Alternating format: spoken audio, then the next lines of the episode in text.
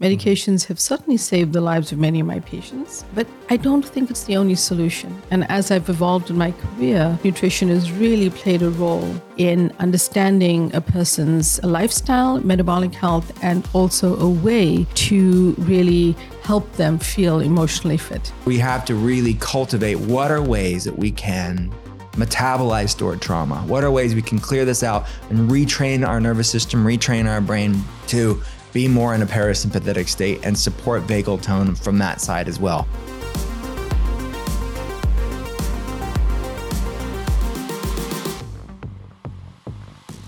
Welcome to Commune. My name is Jeff Krasnow. Today we're exploring mental health. Now, our cultural understanding and awareness of this term has significantly evolved in recent years.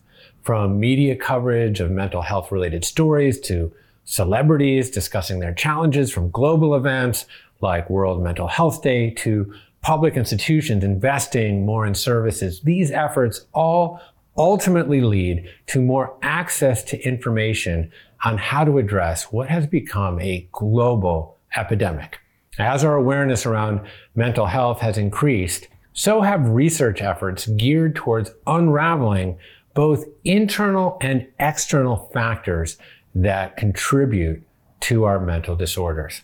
An emerging area of study has been the link between the health of our gut and the health of our minds. This gut brain relationship is complex and dynamic. Now, there are several ways in which they are connected, including, but not limited to, the vast community of microorganisms collectively known as the gut microbiome. These microorganisms play a crucial role in maintaining brain function. Now, our gut microbiota contribute to the production of important neurotransmitters like serotonin, dopamine, and GABA. Now, these molecules play an essential role in regulating mood, stress, and anxiety. Now, today's episode is a series of excerpts from conversations that I've had with today's experts on the topic of mental health, with specific emphasis on its relationship to the gut brain axis, the bidirectional communication system connecting the central nervous system and the enteric nervous system of the gut. First up is Dr. Uma Naidoo. She is a Harvard trained psychiatrist, professional chef, and nutrition specialist. A triple threat her work focuses on how food literally feeds your moods, molecule by molecule. So, without further delay, here's Dr. Uma Naidoo on the relationship between gut health and mental health. You're best known as a nutritional psychiatrist. Um, and for those of us who are unfamiliar with that term, maybe you could unpack what is a nutritional psychiatrist? You know, Jeff, it's a nascent and emerging field in psychiatry, and it is really the use of healthy whole foods and nutrients to improve mental well being alongside traditional therapies like psychotherapy, which I still feel the different types are super important, as well as the use of medications. Medications mm-hmm. have certainly saved the lives of many of my patients. Um, but I don't think it's the only solution. And as I've evolved in my career, nutrition has really played a role in understanding a person's um, lifestyle, metabolic health, and also a way to really help them feel emotionally fit. Mm. And you see patients. I do see patients, um, and I continue to learn from them. I feel right. the integration of clinical work as well as the research is key because yeah. you can't just do an important study and not see the effect on a patient. And I think that that has been very important in my career. Yeah, I mean, you you give a lot of anecdotes in your book. Yeah. Um, about specific patients mm-hmm. that, that you see, and uh, and having that hands-on experience and seeing how alterations to diet protocols. Um, I don't know if we really want to call it diet necessarily, mm-hmm. but how one can introduce and remove different foods right. um, can have a significant impact on one's mental state and uh, I want to probe that with you. Yeah, you know, they certainly do. I think that the way that I like to portray it to patients is that there's so many foods they can add to feel better.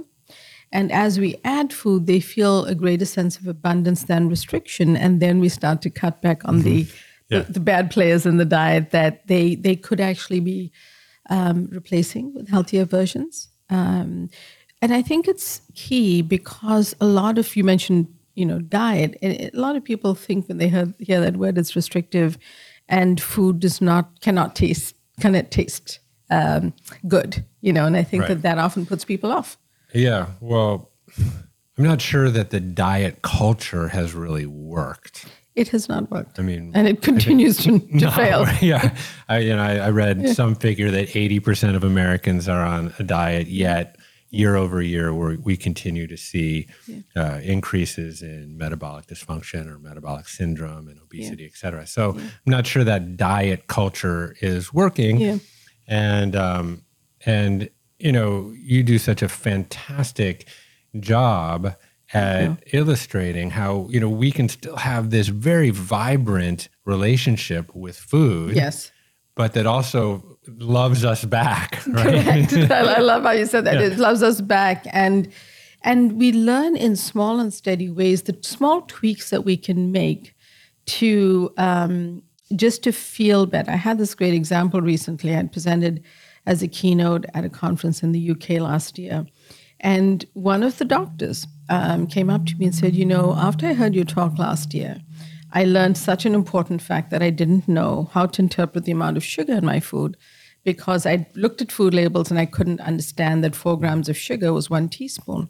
Right. But when you gave examples and you called out, you know, fruited yogurt, um, whether it's a dairy version or, or a non-dairy or plant-based version of yogurt, I hadn't thought about that, and so I switched my yogurt to plain, and I stopped eating the cakes and cookies in the office, even though they were there. I just thought, let me let me see what happens um, without these. And he lost s- close to eight to 10 pounds over the year, simply only doing that, Amazing. not doing anything. I mean, regular exercise and things like that. But he said just cutting out that amount of sugar that I'd been eating in the office um, and switching my yogurt were very powerful. So I think it's about those little tweaks you can make without feeling deprived. Yeah. And, you know, we often uh, associate vicious cycles with downward spirals. Yes. Um, but there can be sort of upward positive spirals There can too. be many positives. True. and and sometimes those come from just you know little itty bitty increases Yeah. in basal metabolic rate or losing five to six pounds, or right. just making little tweaks, Yeah. and then you're you're setting yourself up for a positive upward spiral, and um, and that's obviously. Uh, it, it sometimes feels maladaptive in the short term, but long term, very, very adaptive. Um, one thing that I, I just want to remark about you in general, and then we'll get into gut brain connection and all the juicy stuff, is that I really am an admirer of your approach because you are not sensationalist about your content. Um, you are stringent and rigorous about the research. You cite a lot of studies and research. And you're also not fundamentalist about certain approaches. So, like you said, you know, there might be some cases where maybe benzodiazepines is appropriate, or maybe SSRIs are appropriate. Um, but uh, obviously, you know, in conjunction with cognitive behavioral therapy or other forms of talk therapy, Right. and then obviously food protocols, et cetera. So you're very open minded. You're willing to. Um, to you. you. know to value a lot of different approaches so I, I really do appreciate that because we we live in a world where sometimes sensationalism i- is rewarded a- and wins so Well, thank you for saying that, Jeff. You know, I, I've discovered through my own process and growth that some of my um, spirit of wanting to always include people also comes from something we talked about offline before we started, which is that I grew up in apartheid in South Africa. And um, I learned at a very early age, and it's taken many years to work through that in my own therapy, um, what it is like to be excluded on the basis of things like your skin color or your culture. And one of the things that really helped me grow from that, um, positive sort of traumatic growth from that, is never pe- make people feel excluded. So even though I was raised in a Hindu family that's entirely vegetarian, as a chef, I cook anything. Um, I had my chef instructors yell at me a lot, but until they tasted my food and realized I had figured out a way to measure ingredients that I would, would get, you know, over practicing it would get it right. But part of that comes from never wanting people, even on the on account of what they eat. So people will say, "Well, do you only advocate for plant based diet?" I personally am plant based, but not everyone with a mental health condition wants to only eat plant based food. So you have to adapt the nutritional elements to that person. And for me, it comes from that uh, deep set experience of feeling excluded from, you know, in a country that really didn't recognize my color or my culture. Mm-hmm. And so I feel that's important to to um, help people feel human despite any mental health issues they may be having.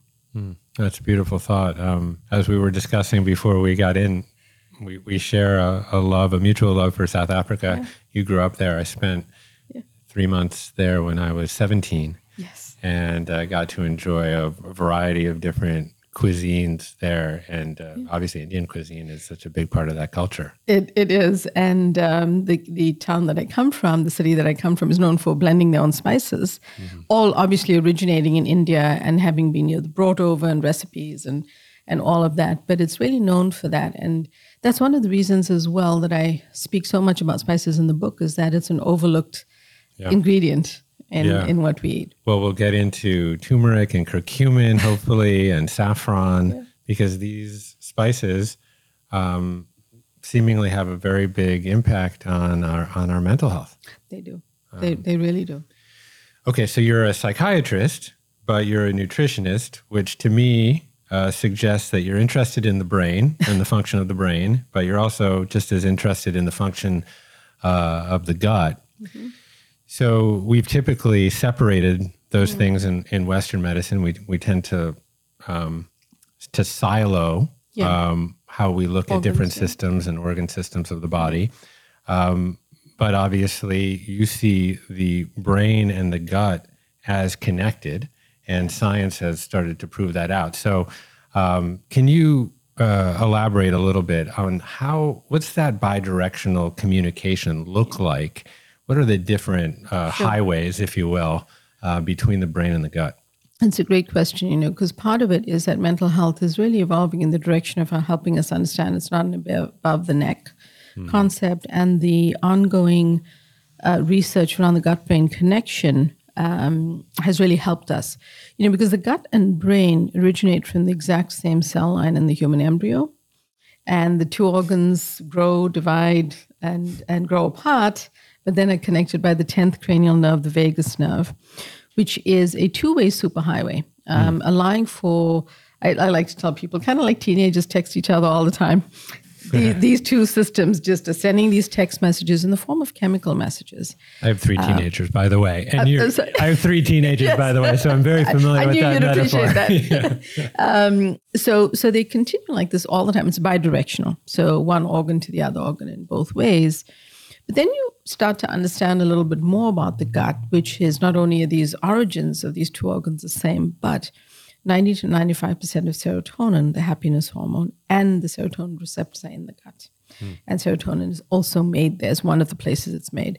So when you start to put these factors together, you realize that there has to be this food mood connection when you think about the gut and brain. And, and then when you dive deeper, you realize there is that connection. And that is really one of the mechanisms that has is front and center in nutritional psychiatry. There are other mechanisms still being researched, but it's, it is something that I have seen um, clinically mm. that that makes sense. Yeah, so there is an actual physical nerve. Yes. Where does that does it start? Kind of in the brainstem. In the, uh, yes, in yes, in the brainstem. Yeah, exactly. Yeah. And so, and just because I, am I'm, I'm not a doctor, so I'm kind of feeling my way through of it. Of course, yeah. So I assume that that up and down that nerve, there are electrical signals. Yes. That are connecting, that are making communications essentially between, between neurons, and um, and so there's essentially communication coming up um, from the enteric nervous system. Yes. Um, through like neuropods and neurons yes. in your gut that are sending signals. Um, to your brain. Like, for example, I know that I think there's some neuropods in your gut that yes. can sense sugar and send that little Signal back- signal up back to to your the brain, brain. and there's probably some sort of dopamine reward system going on up there, which is saying, "Give me more of that."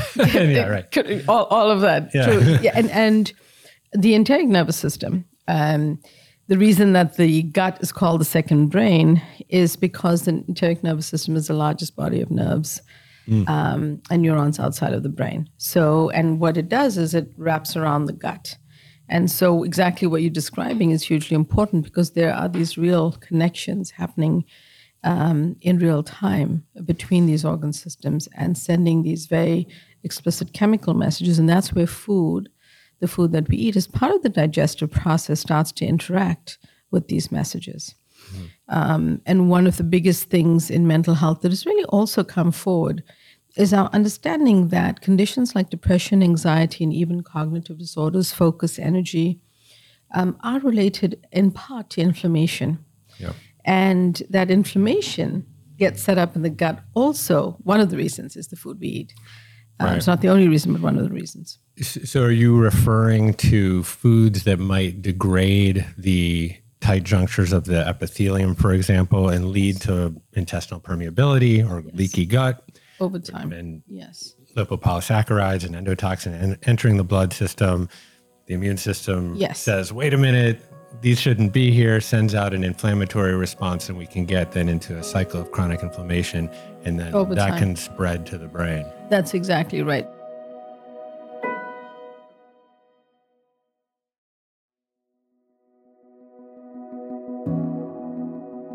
The way that I um, speak about it is, you know, the food that we eat is digested and in part in, in, is involved with the gut microbes. But the gut microbes are of many different types. We study the bacteria, but there are archaea, viruses, fungi, protozoa, many different types. Mm-hmm. And when our food products are digested, so say you know you had a healthy salad for lunch with a clean protein, lots of fiber, colorful vegetables, um, delicious foods, lots of spices, it breaks down. The breakdown products usually form short chain fatty acids. And that's what we want to happen because they have a positive impact on the gut. They're protective of that gut lining, the single cell lining, and those tight junctions, which are important. Because it's a single cell lining, you want those tight junctions to be intact. But when we are eating, you know, the sugar, the candy, the chocolates, uh, not dark, not extra dark chocolate, but candy bars, and those types of foods, the breakdown products are actually toxic to the gut and to the gut lining, and they start to pierce those tight junctions. And it's exactly as you said, that's what starts to cause that leakiness and leads to bigger problems. And it also upsets the balance in the gut, so you get dys- dysbiosis. And um, you know, I, I see an uptick of symptoms when people make sudden dietary changes, and a month later they're having more anxiety. It's it's it's it's it's pretty. You know, it, it's very telling. It's very telling. Yeah, I've got to imagine in your line of work, you are seeing a tremendous correlation between um, kind of self reported anxiety and depression and gut issues, dysbiosis and leaky gut. That's correct. I often get referred uh, individuals from gastroenterologists for medications, saying someone is super anxious. I think it's related to this condition that they have. I think they need a medication. And lo and behold, they walk into my office, and I, my virtual office these days, and I spend time uh, unpacking the history, and realize that you know they've had a positive job change, gotten promoted, um, you know, are now traveling more for work. So they're not eating home lunches. They're not packing food to and snacks to take the office because they're in airplanes, landing in different cities, going to networking events, drinking two glasses of wine a night, whereas in fact they were drinking one on the weekend with their friends when they went out for dinner. Um, and the entire diet has changed because of lifestyle. And it's not a negative thing in the lifestyle; it's actually a positive thing. The person is improve, you know, doing something better in their career, earning more money, and an uptick of symptoms. And you, you know, it's it's not immediate. Although the microbes respond within two hours, the actual changes take time. So you don't see that inflammation set in immediately, but it starts to happen if you persist with that diet and simple and that individual and individuals like that those dietary changes of just going back to the basics of what you were doing all, all the time you before you had anxiety actually work uh, Yeah. for them So this could be an overabundance of high glycemic foods, for example, or too much alcohol. Could also be overprescription of, of broad spectrum antibiotics, or maybe too many proton pump inhibitors, or All of the above, yeah. toxins, glyphosate. I mean, there's a lot of different Correct. inputs that can degrade the Correct. the Fast the foods. Fast foods. So right. fast foods. Uh, one of these individuals, um, because of lifestyle changes, was I was buying fast foods in, in the airport. Um, you know, running to get onto a plane, arriving in a city late at night, eating out of the bar fridge. You know, candies and and and Snicker bars and things like that, um, or eating bar snacks again, processed foods um, instead of the whole foods she had been eating. And a lot of those, uh, for example, fast foods, uh, French fries have sugar in them. The research and French have development, sugar? they have French fries have sugar in them. You don't taste it, but the research and development uh, is a lot of money spent in that to make them hyper palatable. And one of the ways where you start to, you know, you, I know you haven't done this in a while, if ever, Jeff, but you know, you will go up to the to the um, window and you upsize your fries, and then when you get the bigger size, you actually eat the whole the whole bag. Right. And you wonder, well, I originally thought I'd get a small, and I hear this all the time, but they meant they're engineered to be hyper palatable, and so you start eating them and you want more. That's because of the sugar that you don't taste, um, and then the the processed vegetable oils that are m- more cost effective for fast food restaurants and they're very pro-inflammatory to the gut. So if that's what you're mostly consuming, you you're starting to create that dysbiosis in your gut. And these are these are like hydrogenated oils, like seed oils. and- Hydrogenated seed oils, uh, vegetable oils, which are frequently labeled vegetable, but often have a large component of, um, you know, of, of soy, soybean. Um, some oils include things like corn that are pro-inflammatory as well. So many people don't realize that because they're not thinking um, what the products are fried in. So. Yeah.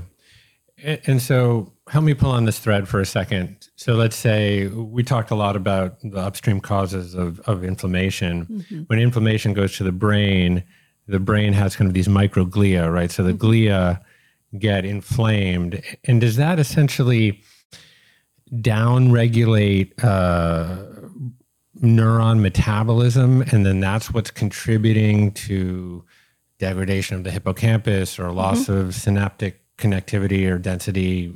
Or, it- I mean, what, what's going on it's there? it's ma- it's many of those mechanisms. Yeah. I, I don't think we're one hundred percent sure of which one is causing what. Mm-hmm. As you know, um, we, we also touched on this. Some of the belief around even the serotonin hypothesis has been questioned, Right. and I'm always cautious about sharing that because even though it has been done by you know good researchers, that doesn't mean everyone on, on an SSRI should stop taking it because there are other things involved. But you're absolutely right. There's this very delicate system. The microglia are involved, the neurotransmitters are involved. And the moment that the brain starts to get inflamed and we start to develop neuroinflammation, all of those um, cells are impacted. And so are their function, and so are the neurotransmitter uh, uh, transmission. So it's it's it's sort of a mishmash of many things, but you see it and come out in the symptoms that people have. Yeah. Let's talk about serotonin for a second because it's come under some scrutiny over the last year. Yeah. Um, clearly, there's been a massive deployment of SSRIs, Paxil, and Prozac, et cetera. I know plenty of people that have um, experienced some relief from Yeah. SSRIs. I think the number needed to treat is like seven or something like that. So not everyone's responding to it, um, but some people, but some people do. At the same time, it seems like the modern science is saying that low levels of circulating serotonin in the brain are not particularly associated with mental disorders, depression, anxiety, et cetera. Um, but serotonin does seem to play some role. Um, but we haven't necessarily put our thumb on what that role is. Like maybe, um, like I've heard some people make the case that serotonin and its relationship to uh, other molecules like growth factor is helping to essentially uh, contributing to synaptic connectivity mm-hmm. in the mm-hmm. hippocampus, for example. Right. So there's something going on there, but we don't 100% know what it is. I, I, I agree with that. I think that to your point about medications, for the first time in my entire career of more than two decades now, um, Zoloft went on shortage, which is sertraline, mm. in May, maybe April, May of 2020. And this was because there were new prescriptions, so many new prescriptions for Zoloft in that time, that there was an actual shortage. So whether it actually helped people or not, I'm not sure because clinically, and even the research has shown this, not everyone responds. Uh, and it takes either so many trials or so many doses or so many different ones um, that it is it could be one of the things we use, but it shouldn't be the only thing. Which which brings us back to why nutrition and and um, metabolism, all of those things are so important. I think that we we with serotonin we can't throw out you know the expression we can't throw out the baby with the bathwater. We've got to understand it's involved in some way, and maybe as we research this more, we'll understand it better.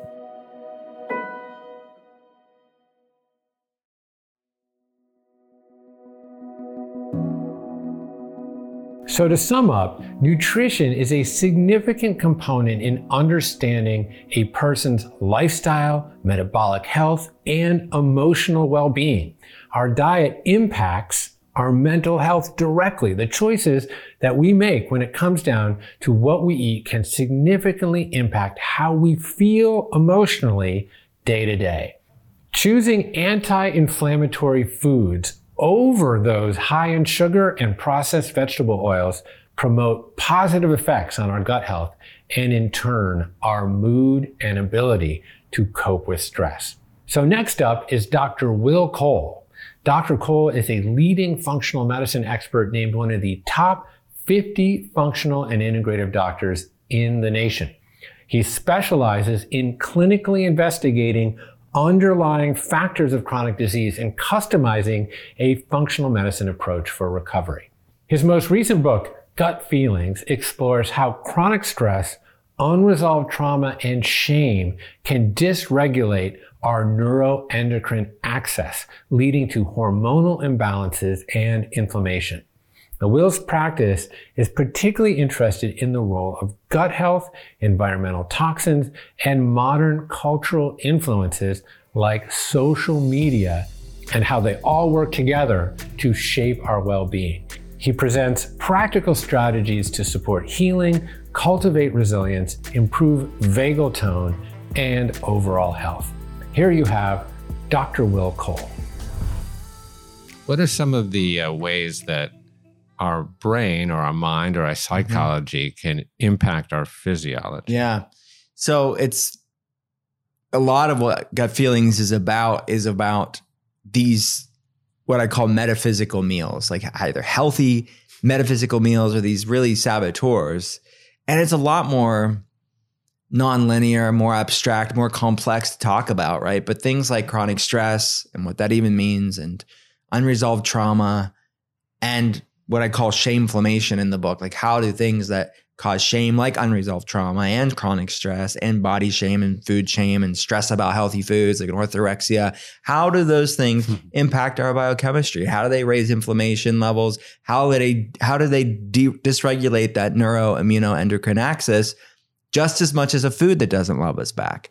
Which it's going to it it's it's pervasive, but it's a lot more okay it's easier for me to say, okay, eat these foods that, that have been shown to, to support X, Y, and Z. Don't have these ones because they've been shown to sabotage X, Y, and Z.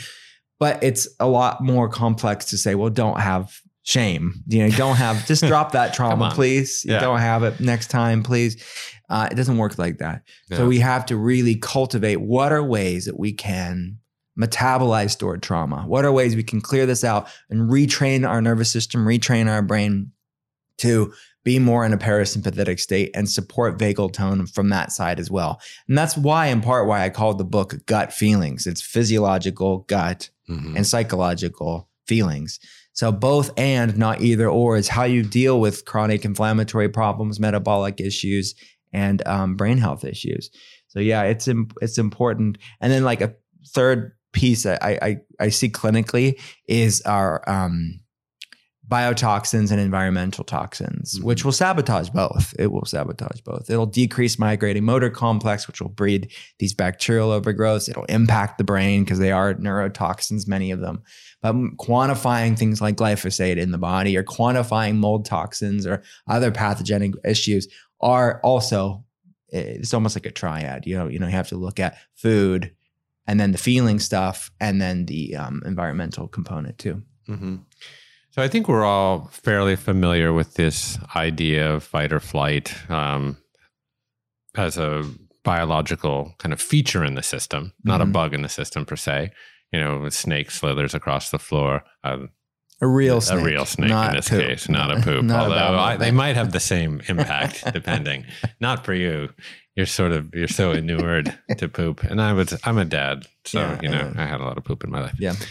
But um, the snake slithers across the floor, and boom, we're programmed to go into like Yeah. you know what I you know uh, sort of our amygdala gets triggered, etc Mhm. and it starts this endocrine cascade. So maybe talk about just that, the HPA axis, Yeah. and then how modern modernity has sort of taken what was sort of a biological feature Yeah. and made it somewhat maladaptive. Yeah, exactly. So there's nothing wrong with the sympathetic aspect of the autonomic nervous system. It's it kept us alive. We would not be here with a healthy nervous system response, a healthy fight or flight or freeze response. But it's that evolutionary mismatch again, right? It's we are being chased by that proverbial predator perpetually, right? And that is that's the issue.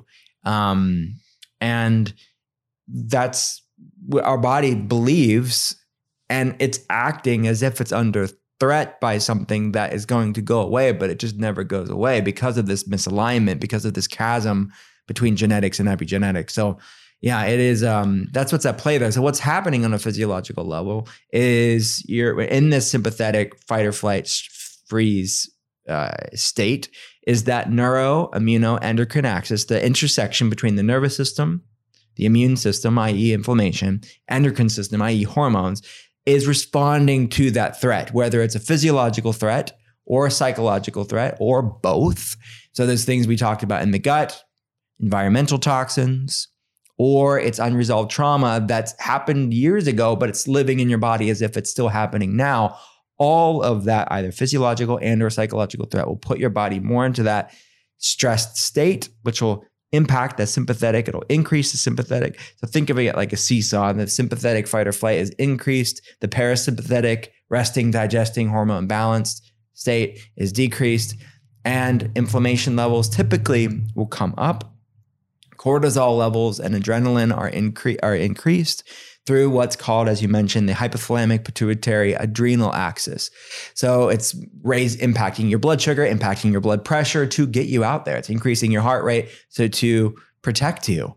Um, and cortisol also acts as an endogenous immunosuppressant. So it's actually a Right. natural anti-inflammatory. So the body is still trying to create homeostasis within that Goldilocks state. Yeah. Yeah. But it's a maelstrom. It's yeah, it's- exactly. yeah. So you have to deal with what's what is the threat? What is for the threat for your body? What is stressing your body out? And that you, you know, for some people, for most of us, it's going to be a bit of both the physiological and the psychological threat. You know, there's some unresolved trauma, stored trauma in the body, some chronic stress in our current life, and some physiological issues like gut issues, environmental toxins, both and need to be de- dealt with, both the gut and the feelings. Mhm. For some people, they are unicorns and they just have one or the other. And you know, it's their their stress levels are low, their ACE score is low, which is like childhood experiences that we look at. Right. Um, and it's just the bacterial overgrowth. It's just some foods they have to clean up. Yeah. For most people, it's a little bit more complex than that. hmm Can you unpack how you understand shame Mm. specifically? Because you talk about shameflammation Yeah. and shame as a source of kind of this dysregulation or hormonal dysregulation, et cetera. Yeah. Um, what is shame? How do you understand that that So idea? I see shame as it's different than guilt in the sense of people like will conflate those two words. Or like, oh, I'm I feel guilty. You know, there are some things that are I think a normal, healthy actually emotion to have when it comes to guilt. Like if I did someone to uh, unintentionally hurt you, or if I said something out of anger or reaction, I should feel guilty about saying that. And that's what the whole act of forgiveness and self compassion and compassion all has to do with, which is a normal human experience. But shame is a, an indictment on who you are versus mm. what you do. Mm. Like I, I, I said something rude or rash and I hurt you, whether intentionally or unintentionally. I feel guilty about that versus saying I'm a bad person for doing that. And this is my very nature, which is shame. And when you're talking about the topics of unresolved trauma, that's what many of them feel is mm-hmm. that this is there's something inherently broken or dysfunctional or unlovable and not worthy. And that is what shame is. Mm. It's they mistake it for who they truly are, which is uh, deception. Mm. That distinction is wonderfully articulated this idea that guilt is really related to an action. Yeah. But shame is related to yourself. Mm-hmm. And those feelings of uh, self loathing or not being good enough, um, you know, that can lead to a lot of social isolation, a lot of loneliness. Um, mm-hmm. I just read a study from BYU that um, that posits that loneliness or subjective loneliness is equivalent um, to smoking 15 cigarettes a day for yeah. your physiology. Yeah. you know, and yeah. just as bad as alcohol. Mm-hmm. Um, and a lot of that is tied up with shame, right? And, and absolutely. And so, how, what are the main forces at large these days that you think are responsible for people feeling that sense of shame? Well, I think it's multifactorial, right? And I think it's not a modern human issue. And in many ways, I think it's a it's a uh, it's a it's a deception that many people have felt for eons, right? Mm-hmm. But I do feel like in our modern world, it's amplified in an interesting new way that we have never expressed, and that's the component that social media plays on shame and on lack and loneliness. And that's all mm. kind of tied into each other. And similar studies, I, I read that study about the, the smoking 15 yeah. 50 cigarettes a day is equivalent. Like that's how deadly loneliness can be. And shame is tied into that completely. And um, is the more social media people use, especially younger, like brains, uh, young adults and kids certainly.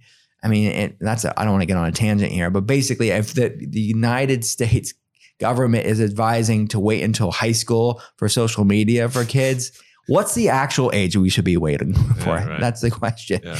That's the question. Hmm. But the because they're, if anything, being yeah.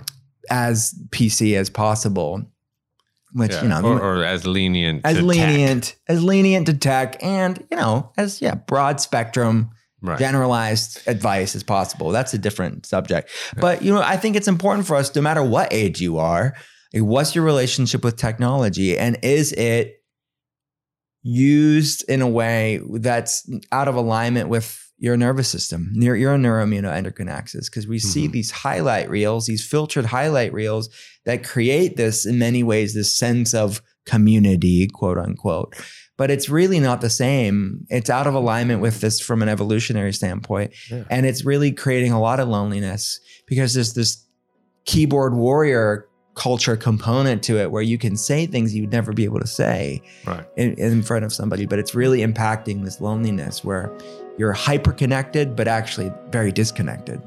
Yeah, absolutely.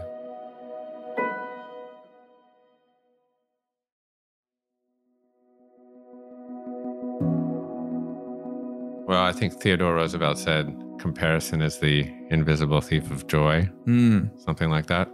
And this go. was a good hundred years before social media. Yeah. Um, and you know, if you're conflating or connecting shame with feelings of not being good enough or low self worth, well, there's nothing like comparison to exacerbate that, right? Yeah. And so then, okay, what's going on there? So you're living living in a place of loneliness. The more lonely you are, the more perceived threat you feel.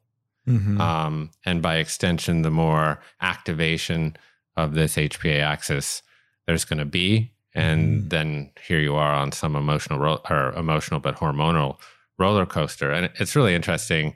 I mean, you, you also point to some of the epigenetic components of trauma and stress, the transgenerational Mm. heritability of these things. Mhm. Um, and it's fascinating. I'm, I'm sure you looked at Rachel Yehuda's work, for Mhm. example, where she's studying the Holocaust victims in Cleveland, Ohio, Mhm. um, where there's high prevalence of PTSD and Mhm. strangely low cortisol levels, Mhm. right? Because we would associate stress and Mhm. trauma with chronic high cortisol levels, but over time, Mhm. through either you know wear and tear or feedback loops that basically get sent back up Mm-hmm. the adrenals stop actually functioning very well yeah. and then the receptors the for those um, steroid hormones actually get hypersensitive Mhm. and then you're just like crazy yeah. um, you get into a very dysregulated state and in some fashion i'm still actually trying to dissect how this all works but methyl groups essentially hypermethylate certain Mhm. genes that are associated with that process of hormone creation and that's actually somehow either through RNA and sperm or some Mhm. fashion passed down, Passed gener- from generation to generation. generation. And it's just like you're not only responsible for your own mental sanity, but for your children. great grandmas. Yeah. Great grandmas. Yeah. Yeah. Yeah. It's true. It's funny you mentioned Cleveland and Holocaust survivors. I was in Cleveland the other week talking about this stuff, and there Mhm. was a group of Ukrainian women because one of the other Mm. subsets of Yeah. research was the Holodomor Right. in the early 20th century where Joseph Stalin was, you know, subjugating basically a man-made famine and was starved and killed Ukrainian people. Mhm. And um and they I mean, this is this is researchers looking at intergenerational, transgenerational uh, trauma similar to the Holocaust in Germany and um, in Poland. And in the Rwandan people with the Hutus and the Tutsi people are looked at as well. Yeah. But anyways, the, the Ukrainian women came up to me sobbing and said, "Hey, not many people even know about this genocide that happened to the Ukrainian people, uh, you know, in the early 20th century. But the fact that they saw that for themselves, what the researchers are looking at is an increased risk of metabolic issues, trouble losing weight, autoimmune inflammation issues, and mental health issues. So yeah, it is. But as, as I say in the book, as healing, as trauma can be inherited, so can healing. Yes. And you, Mm. this can be kind of, oh man, this is I, it's heavy stuff. Um, well, uh, yeah. yeah. I mean, we just have more agency than we were ever led to believe. We were led to believe that, like, the world of genetic determinism, right? It's sort of like this is how you're coded, Yeah. and good luck. and then, and then mm-hmm. there's nurture, which is real difficult too. and off you go. yeah. But you know, all this epigenetics and microbiome, even neuroplasticity, you know, all of these emerging fields of study are showing that we're actually not fixed. Right.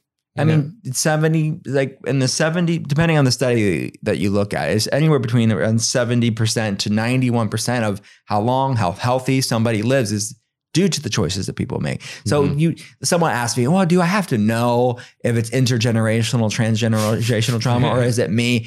Not necessarily. Yeah, if really. anything, I think the research around that, I hope, gives people some grace on themselves and some lightness to know, oh, wow, I'm not just a broken person.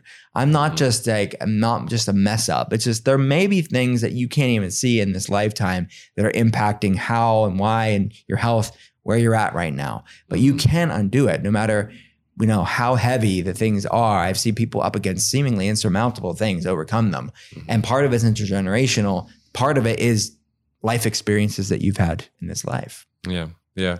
I mean, I uh, just as my own N of one experiment, um, you know, I, I put on a continuous glucose monitor about a year and a half ago or so, and uh, I was under the impression that I was a very, very healthy human being. Um, I was exercising and eating like what I thought was pretty well, and lo and behold, I was basically pre-diabetic. I was running very, very high blood glucose levels.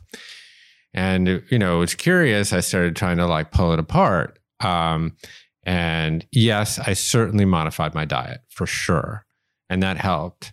But you know, as I started to really try to understand, you know, some of the root causes of what was going on, why I was running 125, 130 uh, milliliter per deciliter fasting glucose levels and then experiencing like massive postprandial spikes, like up to 200 all the time. Like I was like, what is going on?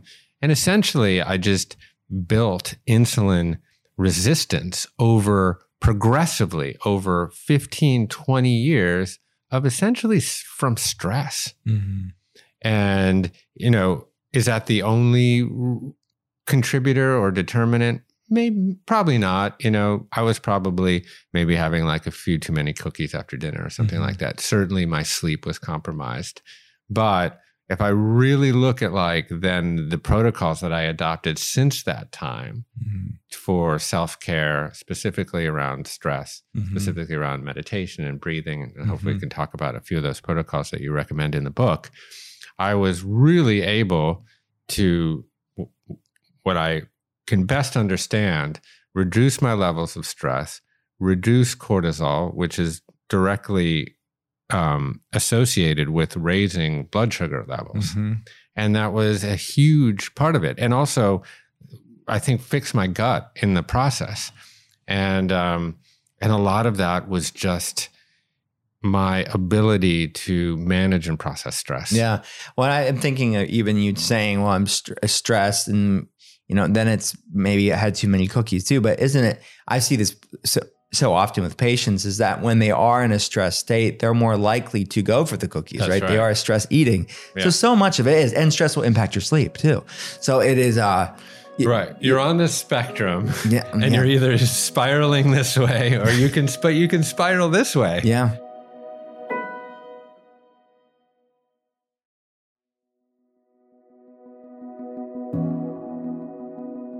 So let's talk about some of the protocols because you know you do have a program specifically a 21 day program in the book um, around you know both food protocols but also feelings protocols. I'm not sure I categorize that properly, mm-hmm. but um, take us through some of those kind of on both sides. Yeah, sure. So it's a 21 day protocol that is meant to look when i'm talking about unresolved trauma or chronic stress i'm not saying that you're going to completely undo all your unresolved trauma in 21 days but what i want you to show i want to show you is what this what's exciting science show that are effective ways to regulate that neuroimmunoendocrine axis so you can stay consistent with the tools that you love the most or resonate with you the most you can stay consistent with the most so you can see these changes over weeks and months and years for some people, but to continue to heal and continue to work on these things that are complex.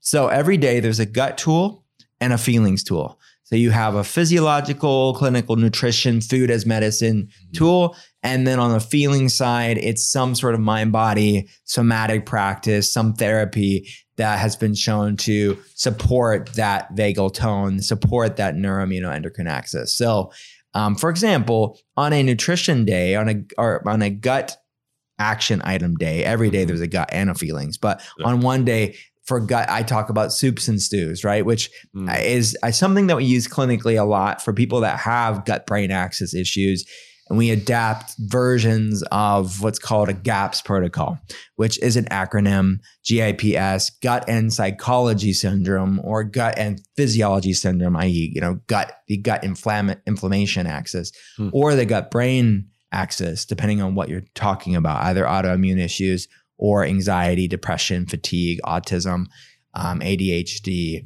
brain fog. So we use soups and stews as a way to be a nutritional support for the gut brain axis and improve as you lower inflammation and give the gut a reprieve, a proverbial siesta, I think of it as for your digestive system, you're going to improve vagal tone over time. Mm. And you're going to help that neuroimmunoendocrine axis, that crosstalk between the gut and the brain and the brain and the gut. So eh, by not having lots of raw foods, you're allowing your gut to repair, which digesting foods, even healthy foods, can be a, a lot of work. Right. And by giving, and this is nothing new, right? I mean, this is, we call it gaps now in, in, in nutrition. And we, but if you look at Ayurvedic medicine and traditional Chinese medicine, this is nothing new. I mean, soups mm-hmm. and stews have been used ancestrally for thousands of years for these gut brain axis issues. So we are just now we know why it's working, and it's a very effective intervention from a mm-hmm. nutrition standpoint.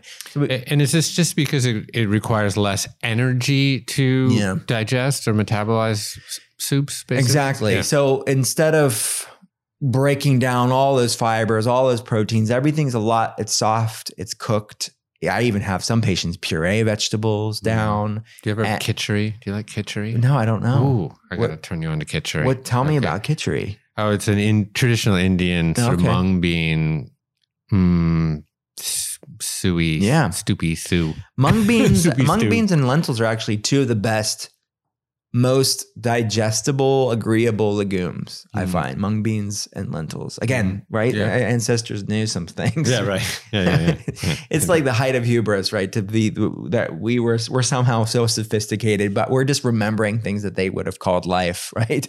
Yeah. Um, but Well, we always discover yoga, Yeah. or discover local organic food, or discover meditation. yeah. You know. Well, I, I was something. What was it? Uh, such an uh, ethos of commune is the try old and old and true. Old yeah. and true. That's what it was, yeah. Right, right. So that's what these are, right? Yeah. Um, and even times of fasting is reparative to the gut brain axis too.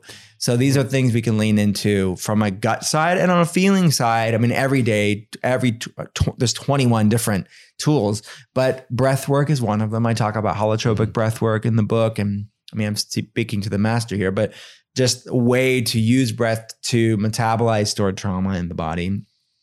I talk about somatic practices, yoga, tai chi would be under that category. Uh, drumming, dance, tapping can all be uh, considered that. Um, and I talk about EMDR, the research around Mm. that type of therapy, all as a way to regulate the nervous system and strengthen that vagus nerve. Yeah. Um, I'm not sure where I heard this, but it made so much sense when I did. It might have been from you. Um, that is it, that we aren't just what we eat, but we are actually what we absorb. Mm, yeah, I say that a lot. Yeah, I say think that, yeah. a lot of folks Yeah, are eating in front of the TV by themselves, or even worse, or maybe in their car, or even worse, on while they're actually scrolling through social media.